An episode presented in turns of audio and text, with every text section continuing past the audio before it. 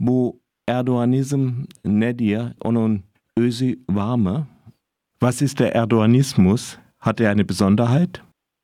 Peki. Ee, Erdoğanizm bir tek adam e, rejimlerinde genellikle e, o e, rejimin merkezinde yer alan ismin Erdoganismus ist ein Begriff, der den Namen des Menschen, der im Zentrum des Ein-Mann-Regimes steht und von seiner Herausbildung profitiert, besonders hervorhebt. So wie wir mit Putinismus auf die Besonderheit hinweisen wollen, dass Wladimir Putin im Zentrum eines Systems steht, das ganze politische System beherrscht, so wollen wir mit Erdoganismus auf das Gleiche hinweisen. Das heißt, es ist eine persönliche Form der Regierung, bei der Tayyip Erdogan im Mittelpunkt steht.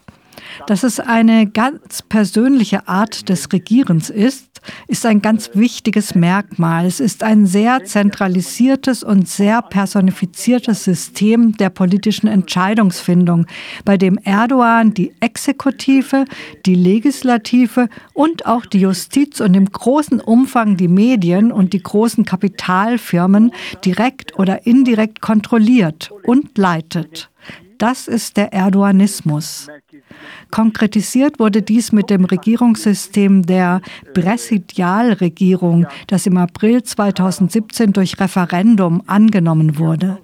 Das Regierungssystem der Präsidialregierung und Regierungssystem Erdogans bedeutet das Gleiche. referandumla kabul edilen ve adına Cumhurbaşkanlığı hükümet sistemi denen yönetim tarzı. Burada Cumhurbaşkanlığı hükümet sistemi yerine Erdoğan hükümet sistemi demek aynı şeyi ifade ediyor. Onun destekleyen özel bir ekonomik kesim var mı? Gibt es einen Bereich der Wirtschaft, der ihn besonders unterstützt? Ee, elbette e, geniş bir ekonomik çevre var. Ee, Tayyip Erdoğan'ın Unbedingt gibt es den. Es gibt ein großes ökonomisches Umfeld, das von der Politik der Erteilung von staatlichen Genehmigungen, von öffentlichen Investitionen, von den ganzen öffentlichen Aufträgen profitiert. In der Türkei sagen wir dazu unzertrennliche Freunde. Mit einem internationalen Ausdruck würde man Klientelsystem sagen. Das sieht man insbesondere im Bausektor und bei der öffentlichen Infrastruktur. Weniger als zehn große Baufirmen, große Holdings, so zwischen fünf und zehn, bekommen bei allen großen öffentlichen Ausschreibungen fast immer den Zuschlag. Außerdem geben die Rathäuser, die von Erdogans AKP geleitet werden, kleinere Aufträge an Mitglieder der AKP oder an deren Verwandte. Das bringt natürlich ein großes Gewinnsystem hervor. Das Klientelsystem ist ganz augenfällig. Andererseits gibt es auch Nepotismus, das heißt, dass auf staatliche Posten politisch nahestehende Personen oder Menschen mit verwandtschaftlichen Beziehungen kommen dass Menschen nicht aufgrund ihres Wissens und ihres Geschicks, sondern aufgrund ihrer politischen oder verwandtschaftlichen Beziehungen berufen werden, organisiert in der Tat Tayyip veriyorlar. Bütün bunlar tabii çok geniş bir çıkar ilişkisi e, oluşturuyor ve bu e, Türkiye'de hem e, kliyantelist e, yönetimi e, çok bariz biçimde var ediyor.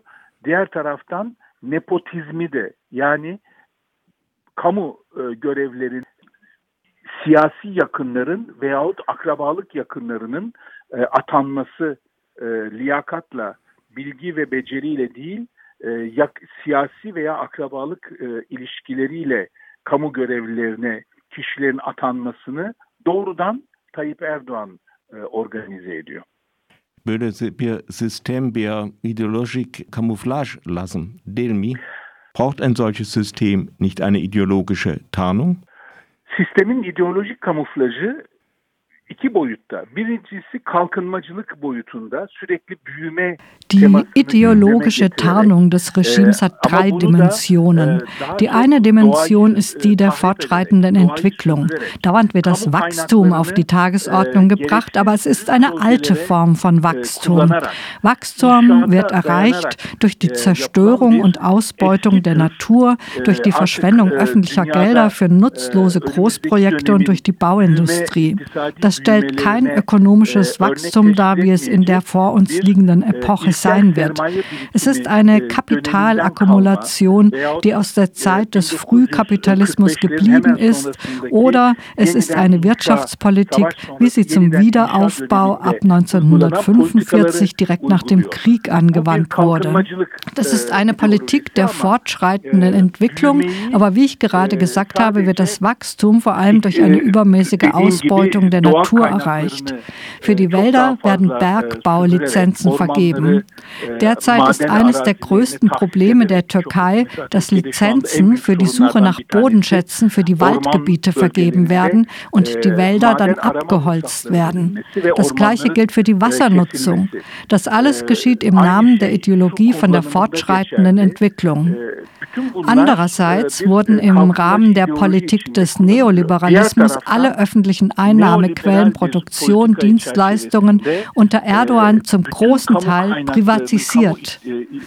Die dritte Dimension ist der Konservativismus auf kulturellem Gebiet, weil die große Mehrheit in der Türkei Muslime und in ihrer Mehrheit sunnitisch sind, gestaltet sich dieser Konservativismus in der Türkei als sunnitisch-muslimisch und zugleich als türkischer Nationalismus.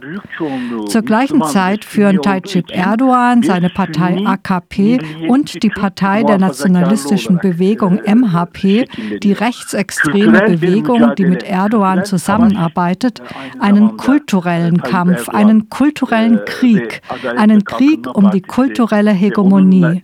Sie bemühen sich sehr ernsthaft im Unterricht, beim Lehrplan der Schulen, bei den Programmen der Universitäten, bei der Leitung der Universitäten und in den Medien eine Gegenkultur, eine konservative, sunnitisch-islamische, nationalistische Gegenkultur hervorzubringen.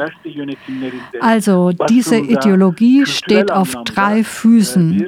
Einmal fortschreitende Entwicklung, aber eine zerstörerische Entwicklungspolitik. Es wird nicht versucht, die Fortschrittsentwicklung zu erreichen, etwa durch technologische Entwicklung, durch Steigerung der Arbeitsproduktivität, zum Beispiel indem man die Arbeitskräfte besser ausbildet, das Bildungsniveau erhöht, sondern indem man die Natur und die öffentlichen Finanzquellen rasch aufbraucht bzw. in Beschlag nimmt.